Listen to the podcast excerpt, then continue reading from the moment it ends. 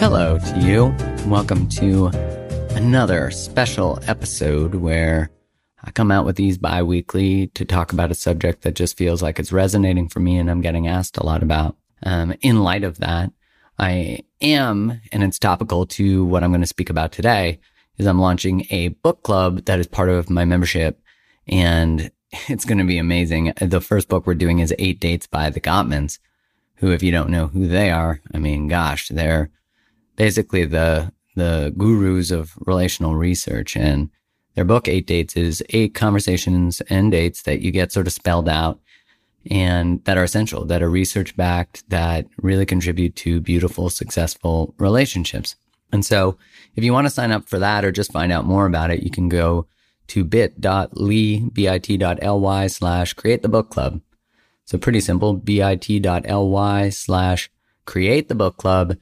And you can go check out the information there and see if you want to sign up, see if you're interested. On top of that, you also get all the benefits of being part of the membership, which is weekly assignments, weekly reading, weekly videos, and we interact on there. And the people who are get the most points in that membership site can ask the top three people biweekly get to ask me their personal question and I answer with a video. So if that interests you, just go to uh, bit.ly slash create the book club. Okay. So wherever you listen to this, if you would do the lovely favor of going and rating it and giving a five star review and a written review, that's super helpful to get it in more ears. I'm really grateful for that. I'm grateful that you listen to this podcast and you share it. I get so many messages from you and I'm so grateful for that because it, you know, sometimes the work or being public about yourself, your heart is not easy. And as I said in my last special episode, that my relationship to codependency is really sort of constantly healing as I transform from caring what other people think about me being more important than what I think about me. That growth is really happening where I have to let go of thoughts like trolls and things like that because the impact or the message or the thought or the mission or the purpose or whatever you want to call it, but the part from my heart that says the work is greater than the pain, the risk, the thing, the expansion. The more I feel into that, the more I recognize that this work is important and connecting with you is important and sharing the things that are hard for me is important. In a lot of ways, my work, as you could probably tell, I'm a little emotional in saying that a lot of ways my work is so much just what I learned through me, what I learned through my experiences. And I remember when I first went through sort of the moment where I was like, I don't have anything figured out. I used to teach, uh, I was in sales. I took lots of sales training. And then I would read books like How Do You Get Anyone to Do Anything and How to Manipulate, How to Get People to Buy Stuff. I was in sales. And that skill set was really important, you know, but really the skill set I was building was how to manipulate behavior. And I really was intrigued by that. I was really intrigued by what made a human change. And when I was 27 and I had, you know, this experience where I proposed to a partner I'd been dating for five years who is just an incredible human. And the day that I got engaged, which I had been afraid to get engaged, and I didn't know why, I didn't know what was going on for me.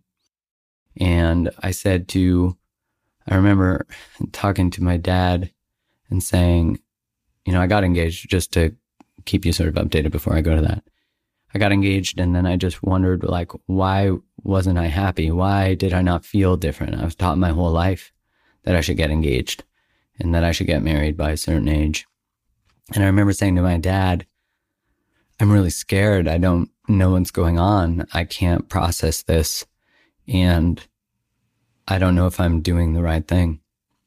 And my dad had been married before my mom and been divorced and then met my mom. And he said to me, You're just afraid of commitment. You know, it's normal. You're afraid to grow up. And other people said that to me. You have Peter Pan syndrome. And I thought to myself, well, maybe, but if this feels like more than that. And I remember saying to him, Do you remember how you felt the day that you married your first wife? And he said, Yeah. And I said, Do you remember how you felt the day you married mom? And he said, Yeah. And I said, Did those two feel different? And he said, Yeah. And then he got it. And I remember being very emotional in that conversation because, you know, when you're going through hard things, the people who are most important to you, the people who you love, you hope they can show up for you as a mirror, as an accurate mirror, an objective mirror. But I think the first thing to know and to honor and recognize is that often people can't separate the impact that your choice will have on them. They can't separate that from the advice they give. I'm not saying that's exactly what happened, but that happened a lot with people in my life who I wanted to turn towards. And you know, if when I'm looking back, I really have so much compassion for the younger version of me who didn't know what he was doing and was really literally every day just holding on. In a lot of ways, ending that engagement was, I mean, in so many ways, it was hard because uh, it's hard to hurt someone who's incredible and it's hard to leave someone who's great. But it was so much the beginning of a real beautiful education and a real beautiful awakening for me. In ending that engagement, um, a lot of what happened was I felt like I was going against everybody, that I was going against the grain. And I remember my friend uh, who had been married, the first friend of mine who got married, he got divorced uh, when we were in our early 30s.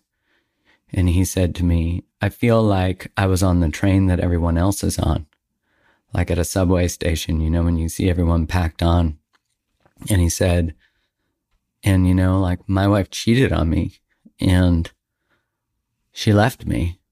And I feel like I got kicked off that train. I didn't choose to get off the train. A lot of people choose to get off the train and he said, and now I watch the train go by and I'm glad I'm not on it because I realized I was on a train I didn't know I was on.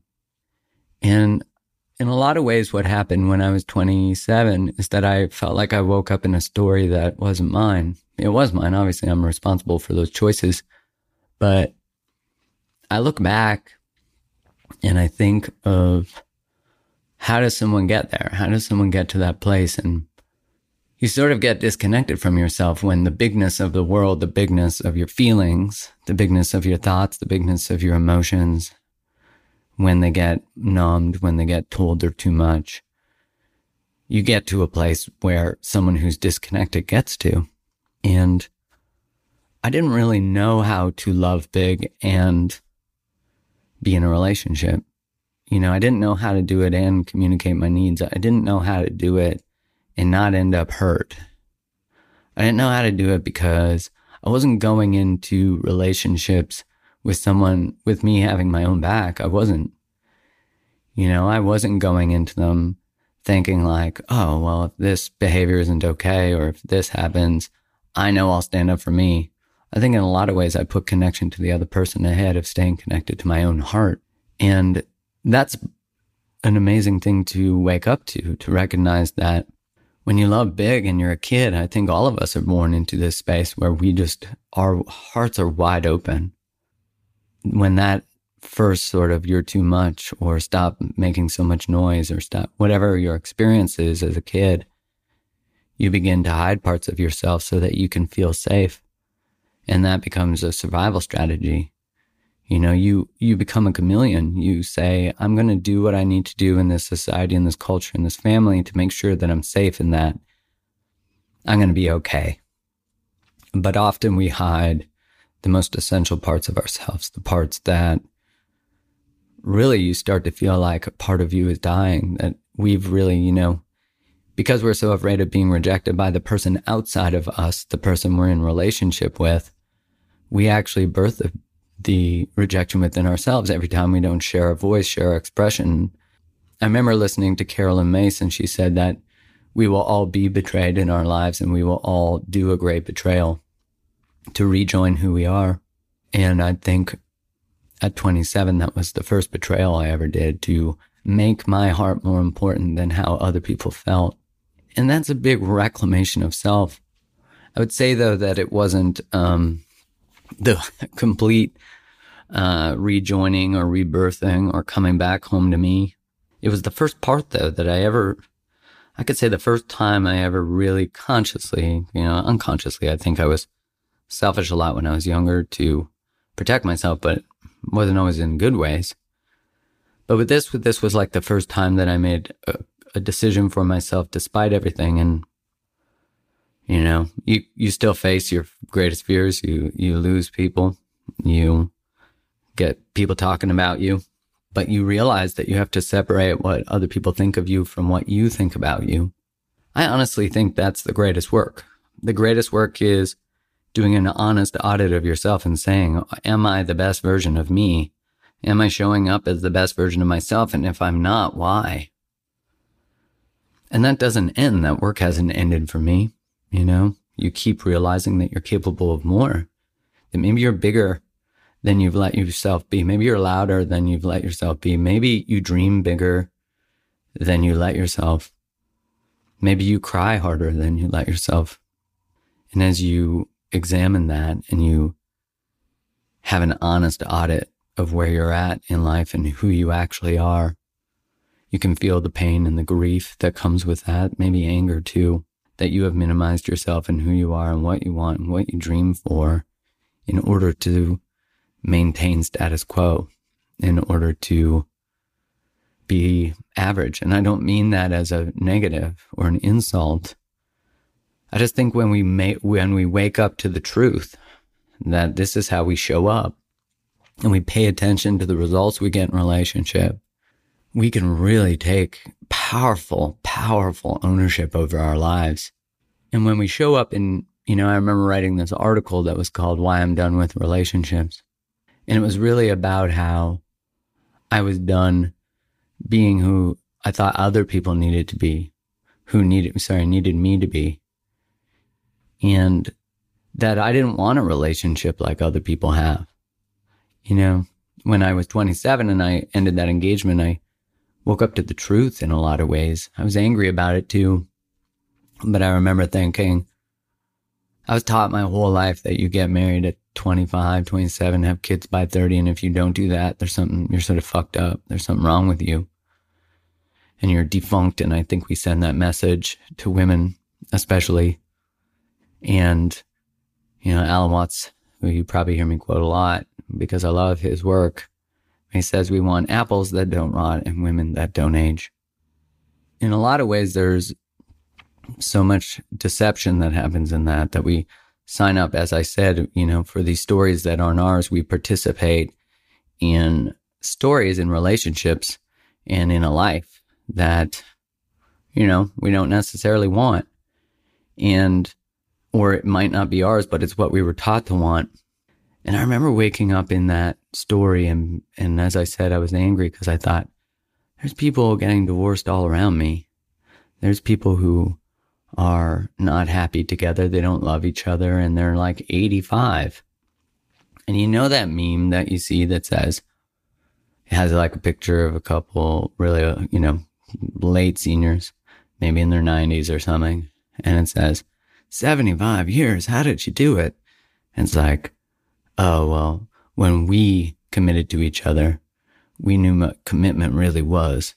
And I'm like, that is the most shaming fucking meme. I hate that meme because what it says is that if you happen to not be a couple raisins and in your late years still in love with the person you married when you were 14 or whatever, then you made a mistake and you're fucked up because you don't know what commitment really is.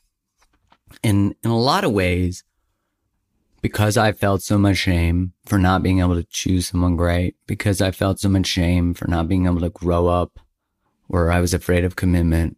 I felt like my mission at that time was to rescue people from the same shame, to say it's okay actually to end things. It's okay for relationships to not last because that's the truth. They don't always. And I think when we connect to that, we go, huh, isn't it nice to be human? Nice to be recognized nice to know it's okay to not know. I think this is just so true with every aspect of life. And I hate that we struggle in it and then we judge other people for struggling in it because we don't want to acknowledge our own struggle.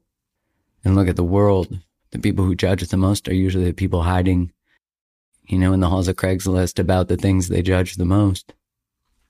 And I think, man, if we could just create a space where everyone was okay to make mistakes, that the purpose of life is actually to make mistakes and to learn from them, for this to be your playground, for this incarnation to, you know, gain the knowledge you need and to grow, to be able to turn towards the mistakes and the shame and all the things and to be able to look at it and go, there's so much knowledge here. If I wasn't being, you know, if you weren't being shamed for the mistake, you'd be able to learn from it and change your life. That's why the the real the distillation of of our pain from our past is when we give our past meaning. So when we look at something that hurt, that was shitty, that we didn't show up well, and shit, I got a boatload of those. But if you can turn towards it and look at it and you can say, I'm afraid of what I've done or who I've been or how I've been but I need to look at that part of me so I don't reject the part of me that made the mistake because that part of you is actually saying, Hey, just so you know, here's some beautiful knowledge that I wanted to share with you because I made this mistake. Instead, we're like, I can't believe I did that. But in saying, I can't believe I did that and rejecting that part of you, you don't get to learn the message. And I think in all triggers, and because triggers are really just unhealed wounds, till the trigger becomes your radar. You know, I hear a lot of people talk about how, well, I've been doing the work. Why hasn't the trigger gone away? And I'm like, well, the trigger doesn't go away because the trigger says, hey, alert, alert. When we get in situations like this, this is what happens. But truthfully, the trigger doesn't go away. It's what we do with the trigger that changes. You know, it's that we look at it as information and then we get curious instead of reactive. And then we choose a connective behavior rather than a disconnective behavior. And it's in those transformations, that experience of looking at how you show up differently and how you can and the relationships that are possible if you actually turn towards your pain, turn towards your mistakes. That's hard to do. You know, I don't know that I have, I certainly don't have it mastered, but I do have curiosity for my challenges. You know, in, in relational conversations when I was young, I didn't have hard conversations. You know, I got to that place at 27 because I avoided every hard conversation. I was afraid to hurt too much, hurt my partner, but in the end, you hurt yourself and you hurt your partner. You know, in avoiding it, you create it. And I think what's fascinating about how we celebrate relationships and why I wrote that article was to say, look, we celebrate anniversaries, but when's the last time you heard someone celebrate the depth of a relationship? Look, I, I think the length of a relationship is certainly one indicator of relational success, but it's not the only one. And there's plenty of people who've been together 75 years who hate each other. So why are we always celebrating that? And shaming when they end, shaming when I think someone who gets, because look at what we do. We've created a hierarchy in relationships that if you're married, you're better than someone who's engaged. If you're engaged, you're better than someone who's dating. And if you're dating, you're better than someone who's single. Oh my God, if you have that disease. And if you're single, you're better than someone who's divorced. And I hate that hierarchy because what it says is your worth is found in the validation of being chosen, that your relationship status reflects your worth. And if you can't hold on to a relationship, then you're a failure and our society will reject you for that failure. You will be seen as less than when, when I actually flip it, and you know, my partner was divorced before I met her. And I said to her, it's one of my favorite parts of you because it's what woke you up. It took a great giant amount of courage to do that type of betrayal. Just like it takes everybody a giant amount of courage to claim their truth. It doesn't mean, you know, because often people will say to me, like, but what happens if someone leaves too soon? What happens if a relationship ends? What happens if da da da da da? And I other people's relational outcomes have nothing to do with me. I don't judge someone for a relationship ending. If someone leaves too soon, that's their opportunity to learn. And that's when I think, great, you have an opportunity to learn. You now know what leaving too soon means. You stay too long, you now learned what staying too long means. And if we judge current relationships as people leave too soon and don't know what commitment really is, I think we can look back and say people stayed too long in the past. So who's right? See, it's not about being right. It's about learning. It's about having grace. It's about having compassion because none of us know what it's like to live in someone else's house, in someone else's shoes, in someone else's childhood, in someone else's experience. And the more you get to know your own, the more compassion and grace you will have for someone else's. The more you can turn towards your story and appreciate and love every part of it and ask what it, why it is here and what it can teach you. The more you can actually hold that space of non judgment for someone else when they come to you and you don't make it about you. That to me is really showing up as saying, did I show up as the best version of me? That determines my self worth. You choosing me doesn't determine my, determine my self worth. Me cho- choosing me determines my self worth. And that's that transition that goes from your evolutionary thinking, which is, I'm safe if you choose me. If you don't, I die. I mean, that's essentially what evolution has taught us. And that's why the parts of the body that experience loneliness the same parts in our brain light up as when we experience physical pain, sort of alarming us to pay attention and find somebody so that we're not alone, so that we don't die. Now, there's no doubt that great relationships are incredibly healing for the body and they have a huge impact on our health. And um, I'm sure I've mentioned this study before, but the Harvard Men's Study, which now includes women, thank God, right? It talks about how it doesn't, when they look at this is the longest running study. They took kids who were um, young men who were going to Harvard and compared to them to young men who were from poor neighborhoods in Boston. that way you can measure the socioeconomic influence of the outcome, which you would assume people who came from more wealthy neighborhoods lived longer, had greater health. And I think you'd more often than not be right about that because of access to healthcare, clean food, all that kind of stuff. But what's interesting is that the greatest determinant of your health at 80 was the quality of your relationships at age 50. And it wasn't just romantic relationships, it was relationships of all kinds. And in a way, they had a protective effect on neurological breakdown like Alzheimer's, dementia. And also, when people did have health issues in their 80s, if they had stronger relationships, they recorded less pain on the days that were hard. And, you know, there is some uh, research that's also mentioned in um, Malcolm Gladwell's book, Outliers, and it talks about an area, I believe it's in Pennsylvania, where there really is no heart disease. And there's a lot of confounding reasons um, for that. But one of the main ones is that this is a town and area, I forget what it's called, but it, it's of Italian descent. And so there's many generations living in a home. There's lots of community, lots of sharing. And that kind of thing does create a calm and an ease in our bodies. So it tells you that knowing how to have essential conversations is important. And it's a skill set you learn. And for me, that has been learned to be cultivated through meditation. There's a great book by Viktor Frankl that's called Man's Search for Meaning. And it was the first book I read after my engagement ended. And it was the first time I ever thought of why am I on this planet other than to be a biological function and die you know, like get a, a, house, be a good provider, get a white picket fence, a nice car, make enough money to take care of my family. That's what I thought my purpose was. And I'm sure all of you have been given that sort of some teaching that's similar or different depending on where you grew up and what your gender is and what your culture culture is and all those things. And in recognizing that you're able to see the influence on your life you're able to wake up to what is the impact that has had on who I am? How do I measure up to that? And you start to look at what were you taught about communication, about connection, about how to handle conflict? And, you know, we talk about implicit and explicit messages. An explicit message is something like never get divorced.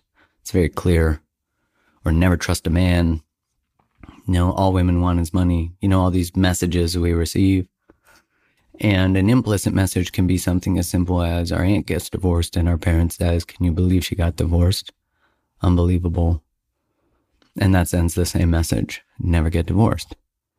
So when we can start to look at the messages we received around relationships, money, you know, conflict, you can start to see about why you react the way you do when you're in conflict with your partner or anyone when you experience tension. And you know, I, the reason I focus on romantic relationships is because they're a magnifying glass to the things we're not good at. But it can show up in our relationship to a substance, to money, to our career, our purpose, to our bodies. Oh my gosh, a lot there, to food.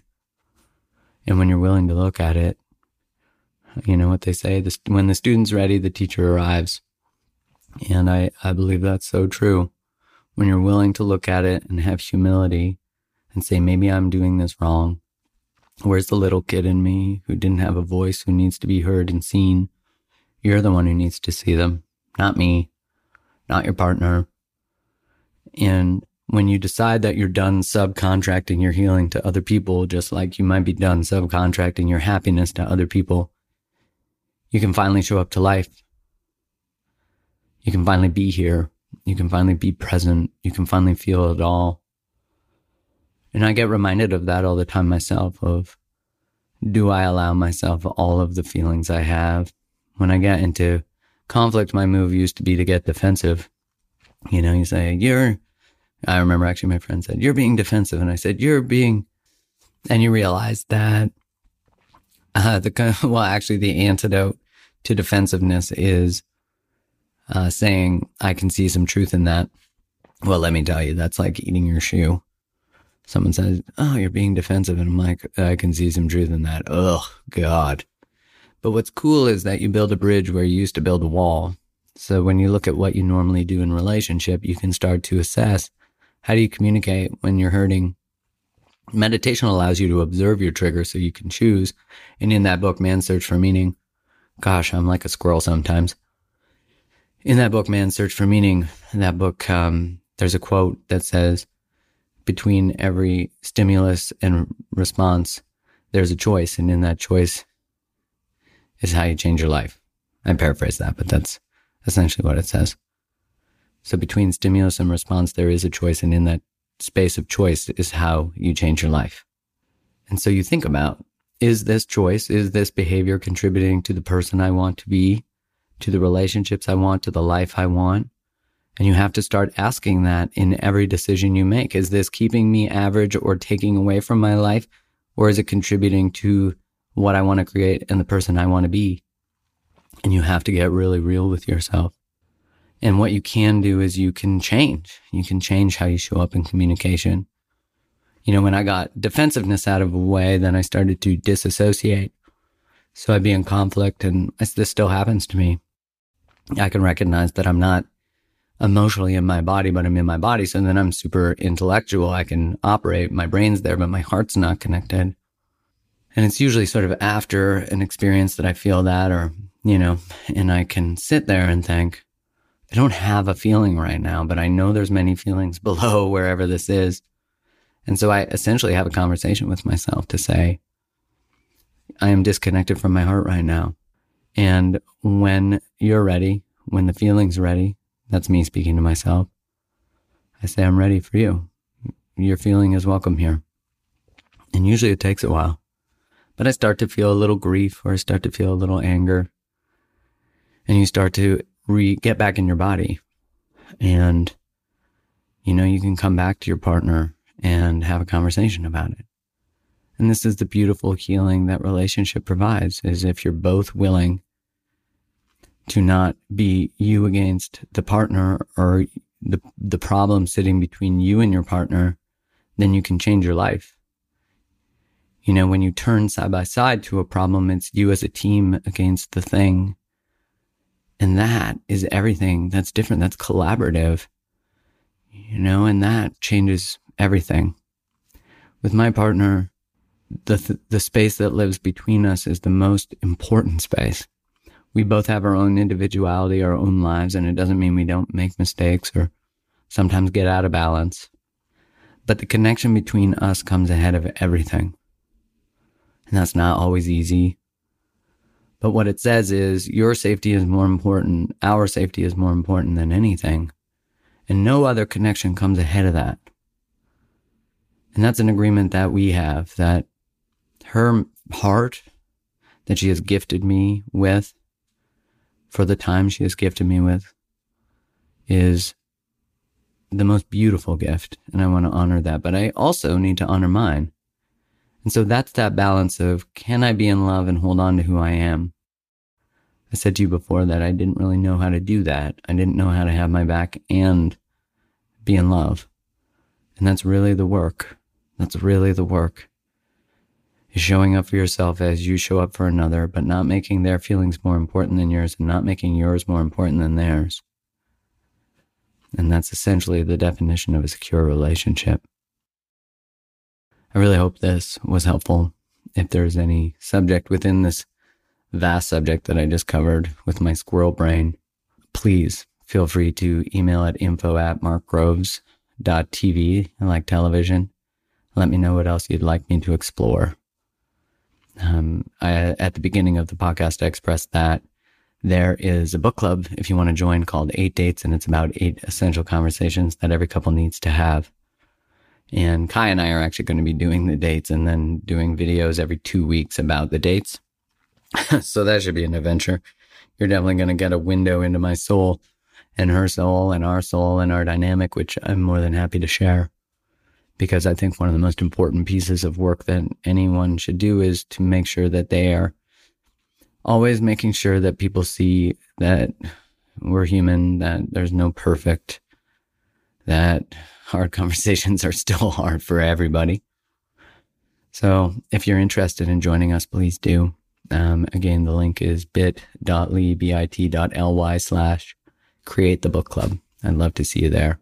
And on there, we also have the support of coaches online and also uh, we do weekly exercises, affirmations, meditations, videos, readings. We got a lot of fun stuff over there, and it's a community of people who want to love all out and figure it out because we're all figuring it out. Much love to you today, guys, um, wherever you're hearing this. I appreciate you, and I hope you have a wonderful day.